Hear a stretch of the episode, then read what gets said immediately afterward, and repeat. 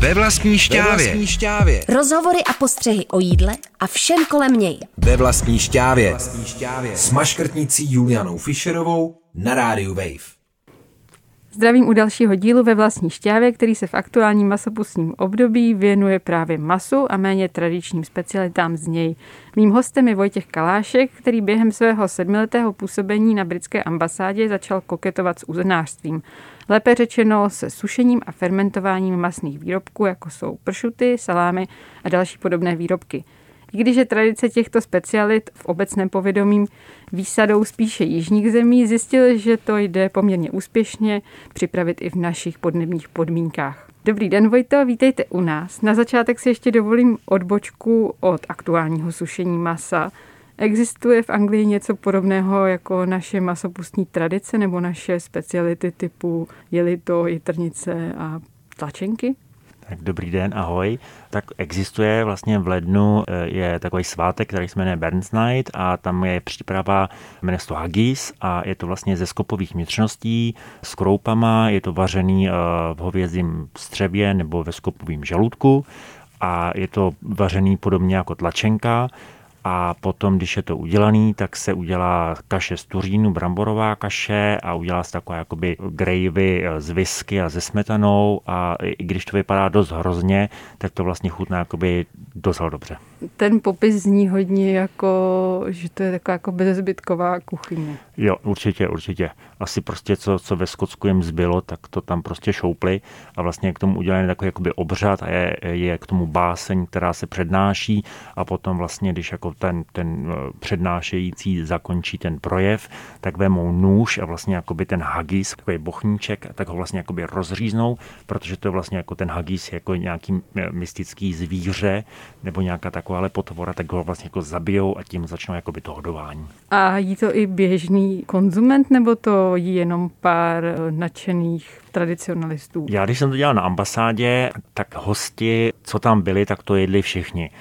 Opravdu nevypadá to nějak vábně, ale vlastně chutná to moc dobře. Nevím, jak mimo ambasádu by to mělo úspěch, ale na ambasádě to jedli, protože tam zrovna k té večeři nebylo nic jiného, takže buď to jíš, nebo seš v ohladu.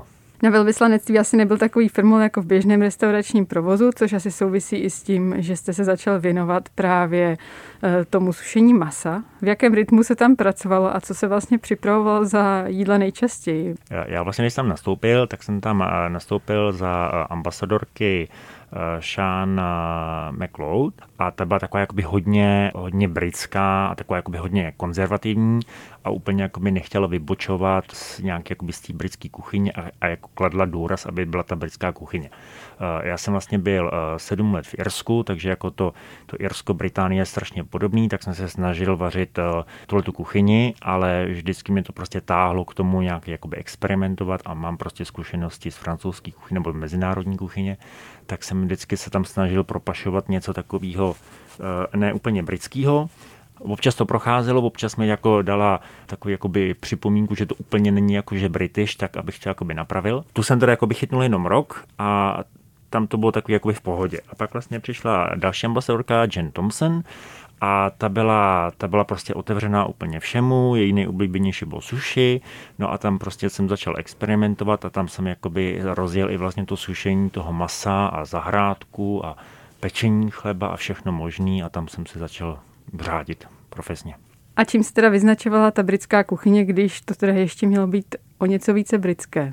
Uh, tak já jsem vlastně vařil z britských surovin, který jsem nakupoval jakoby v britských obchodech v Praze. A hlavně, aby tam třeba bylo jehněčí, aby tam bylo kořenová zelenina, na který je to jakoby hodně postavený, pak takový jakoby ty klasický jídla, jako třeba shepherd's pie, prostě tady tyhle ty zapečené věci, takový hodně ty těžký, ty gravy, ty omáčky k tím pečeným masům, tak to bylo asi to leto. Potom jsem vlastně už začal jakoby vařit to, co se mně líbilo. Inspirace jsem našel na internetu, tak jsem prostě začal vařit všechno možný a už jsem se vlastně jakoby ani ty britský kuchyni nějak moc nedržel a dělal jsem si vlastně, co jsem chtěl. Tak britská kuchyně, ale opravdu je trošku jako mixem i nějakých, já nevím, kolonizovaných určitě, území a určitě. Podobně. Tak vlastně, když v listopadu je svátek Remembrance Day, tak na to se dělá třeba indický curry. ve všech možných podobách. To vždycky přišel vojenský ataše, naobjednali si prostě, aby bylo tři druhy, nějaký vegetariánský, nějaký hodně pálivý, protože lidi, co přejeli vlastně na ten hřbitov těch Olšan, tam bylo ten, ten, to procesí, všechno, ten obřad a pak přejeli všichni vymrzlí a a dali si to curry a prostě byli jakoby byli spokojení. A jakoby ta britská kuchyně je ovlivněná prostě všema těma uh, kolonizovanýma zeměma a prostě od každého je uh, někde něco. Pamatujete si ještě na to, co byl teda ten první výrobek, co jste vysušil, nebo čím jste začal a proč jste se vlastně do toho pustil v ten moment, jakože jste si řekli, jej damane, tady je tak strašná nuda, že si koupím půl prasete. Ono se to jakoby může zdát, že tam jako je nuda, ale ten, ten režim vlastně na té ambasádě bylo, že jsem vlastně vařil pro ambasadora, pro jeho rodinu, plus pro všechny oficiální akce. A oficiální akce mohla být v oběd pro dva lidi a v létě, když je oslava královních narozenin, tak bylo garden party a bylo tam sedm set lidí a vlastně pro ty všechny jsem vařil. Nebyl tam žádný catering za mě, takže jakoby té práce tam bylo dost, ale samozřejmě ten prostor tam byl. A první, co jsem usušil, tak byl sušený buček, protože to je vlastně jakoby nejjednodušší. Když jsem přišel z Irska, začal jsem pracovat v Praze v restauraci, tak s tím jsem se setkal. A vlastně, když jsem přišel na ambasádu, tak jsem si říkal, jo, to by bylo jako super, tak to vyzkouším. Tak jsem tak jako hledal na internetu, jak se to dělá, tak jsem jako začal tím bučkem. Pak jsem si dodal trošičku odvahy, koupil jsem si kýtu, naložil jsem kýtu, čekal jsem rok, jestli to dopadne nebo nedopadne.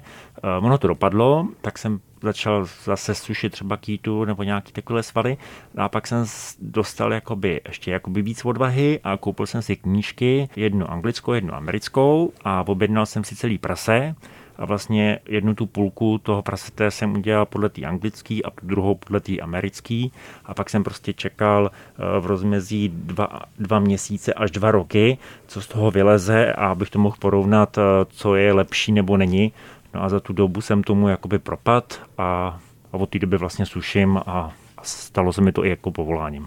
Vojtěchu, vy jste se časem posunul teda do Amasa, kde jste začal teda se věnovat vlastně tomu původnímu hobby úplně naplno. Existují vůbec nějaké české klasiky, které se podobají aspoň technologicky těm fermentovaným specialitám, které vy vyrábíte? Já bych řekl, že úplně ne, protože vlastně jakoby v český, v kotlinách sice se všechno jakoby solí, většinou se to stříká lákem a pak se vesměs všechno udí.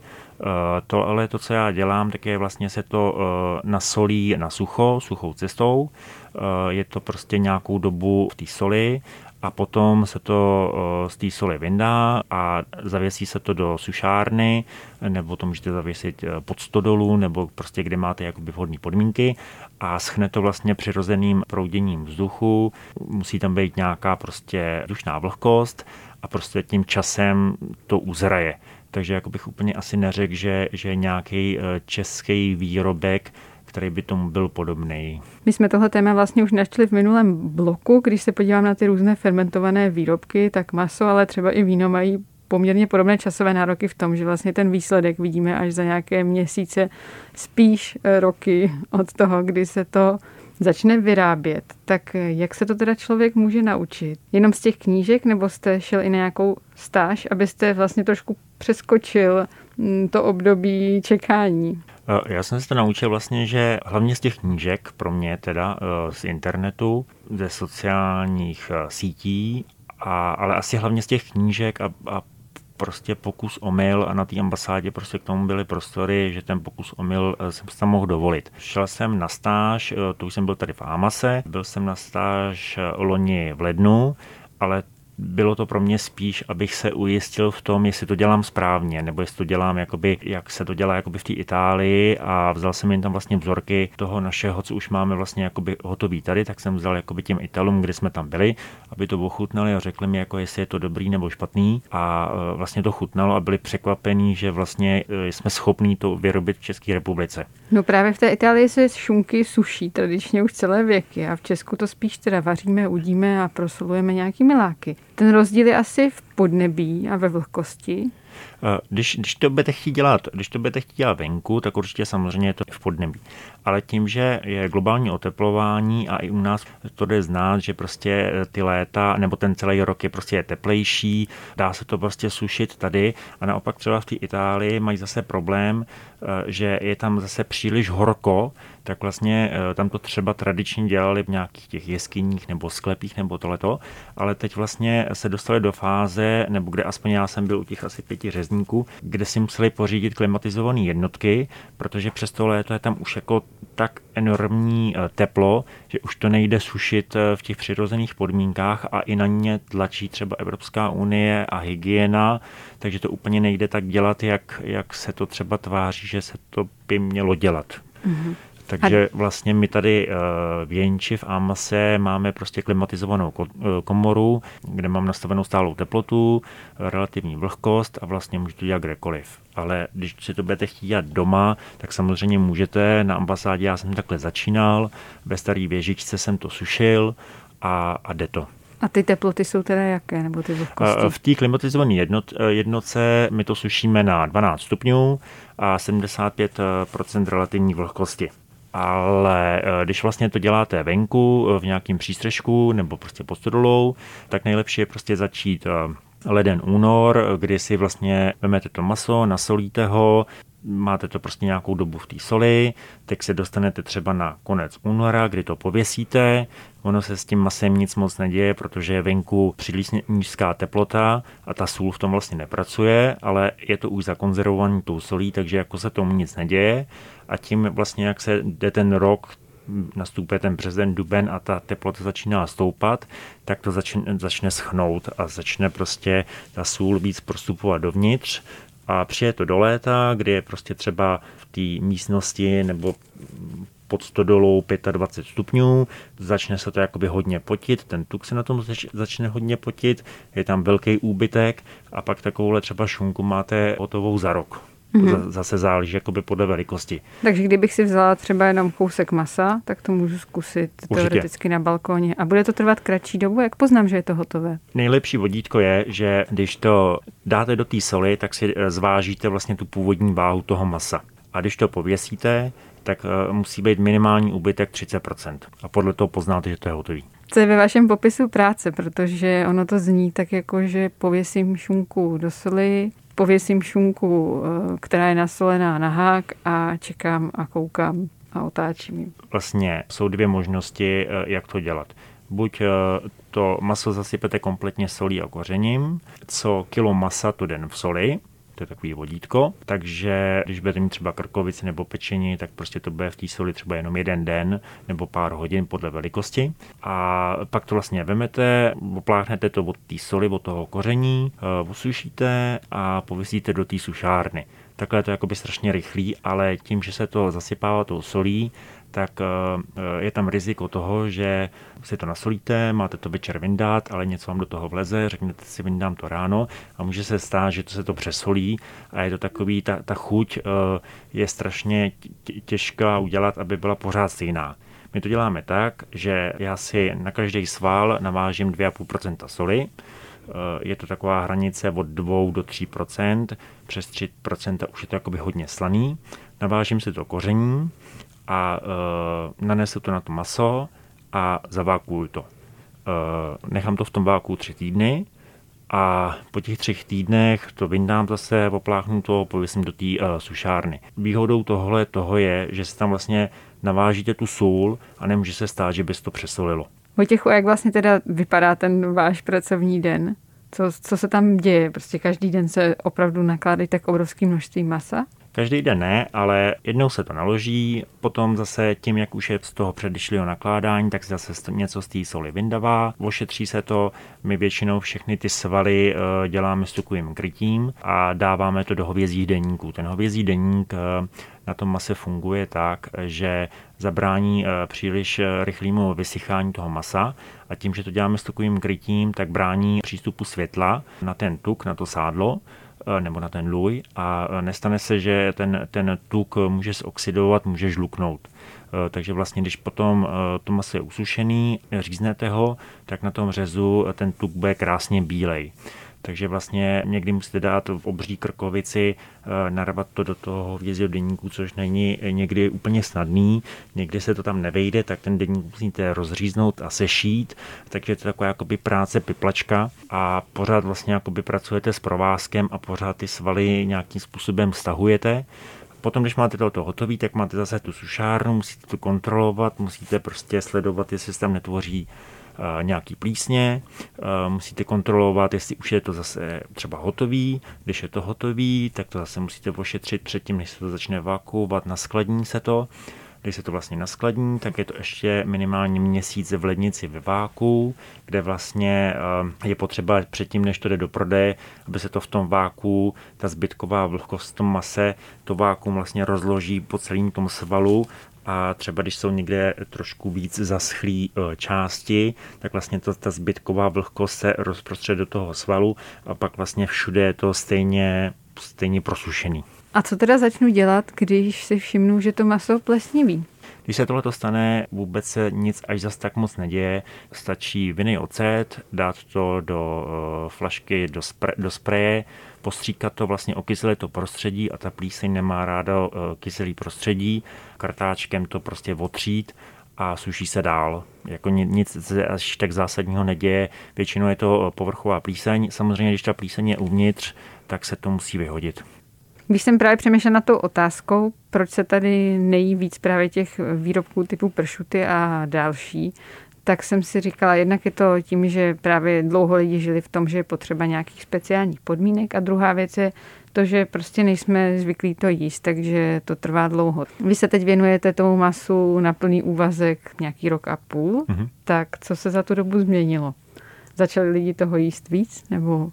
Já bych řekl, že naši zákazníci, zákazníci asi určitě, protože jde to vidět prostě na těch, na těch prodejích a na tom, jak se suší. Suší se, suší se hodně opravdu a vlastně plánujeme teď do budoucna nebo v blízké budoucnosti budeme mít další sušárnu, takže se to vlastně oddělí od toho provozu, kde teď máme společnou sušárnu, společně, kde děláme i jako klobásy a salámy, tak teď to bude vlastně lednice jenom na tyhle ty celosvaly. Dá se ještě dneska pozorovat u lidí nějaký výkyv ve spotřebě masových výrobků, právě třeba vzhledem k minulosti, kdy se touhle dobou obvykle konzumovalo masa víc a pak zase méně, protože nebo skoro nic, protože byl půst, na který už dneska jakoby nikdo úplně nekouká. Je ještě pořád tohle znát, ta zima? Úplně nevím, jestli tady u toho sušeného masa, ale jakoby celkově u toho masa si myslím, že, že nebo aspoň z těch prodejech, co máme tady v té hlavně jakoby v Praze, tak si myslím, že prostě lidi jedějí a jedějí hlavně jako tyhle ty zabíjačkové věci, co prostě k té zimě patří a myslím si, že jako maso se prodává vesele, vesele dál a, a nemyslím si, že by byly nějaké jako moc velký propady. A co je pro vás taková největší výzva nebo něco, co byste se chtěli jako ještě naučit, ještě to nějak ovládnout? Tomhle oboru. Moje výzva je, že bych chtěl, aby jsme v Jenči dělali fermentovaný salámy, ošetřený plísňovou kulturou. Tohleto odvětví, v tom já nemám zatím žádné zkušenosti, ale teď při současném provozu v Jenči to dělat nemůžeme, protože tam máme zrárnu masa a když se začne jakoby laborovat s ušlechtilými a plísněma, tak je to dost jakoby nebezpečný, že by se to mohlo zanést do té zrárny toho masa a mohlo by se vlastně zkazit vš- nebo, nebo ne zkazit, ale mohlo by se Sfermentovat všechno. Sfermentovat všechno, ale hlavně na to maso v tom suchým zrání by se tam mohla chytnout ta plíseň a dalo by to jiný, prostě jinou, jinou chuť tomu, což, což nechceme. V Amase tohleto teď nedělám, ale pořídil jsem si domů sušárnu nebo vinotéku, kterou jsem si přestavil na sušárnu a doma teď laboruju s plísněma a dneska zrovna fermentuju v troubě, tak doufám, že až přijdu domů, tak už poleze plíseň dveřma a bude to. A to bude teda něco jako uherák? Nebo co to bude? Já jsem dělal tři druhy salámu, dělal jsem vlastně jako španělský chorizo, pak jsem dělal, protože máme výborný kmín a kmínový olej, tak jsem si řekl, jako, že byl super salám z toho, tak jsem udělal kmínový salám. Potom jsem našel na internetu úplně, úplně super černý salám se sépivým barvivem, a vlastně celý černý a jsou uvnitř jenom jakoby ty bílé kostičky toho sádla, tak ten jsem udělal. A pak jsem udělal dva druhy anduji, což je vlastně italská, takový jakoby fermentovaný sám, ale spíš taková pomazánka. Je to hodně pikantní a buď to používá při vaření, anebo namazat na chleba. Tak tohle, tyhle ty věci jsem udělal a tak jsem na to zvědavý, jak to dopadne. A jak dlouho to potrvá, než se dozvíte výsledek? No, to je rychlý, to je tak, tak čtyři až šest týdnů. Hmm. To, je, to je rychlovka. Úplná rychlovka. Děkuji moc za rozhovor. V dnešním díle Ve vlastní šťávě jsem mluvila s Vojtěchem Kaláškem o fermentování a sušení masa a taky o výrobě méně tradičních salámů. Celý díl si můžete stáhnout také na stránkách Rádia Wave nebo poslechnout v aplikaci Můj rozhlas. A já se na vás těším zase v příštím díle Ve vlastní šťávě s Venou Fischerovou. Ve vlastní šťávě.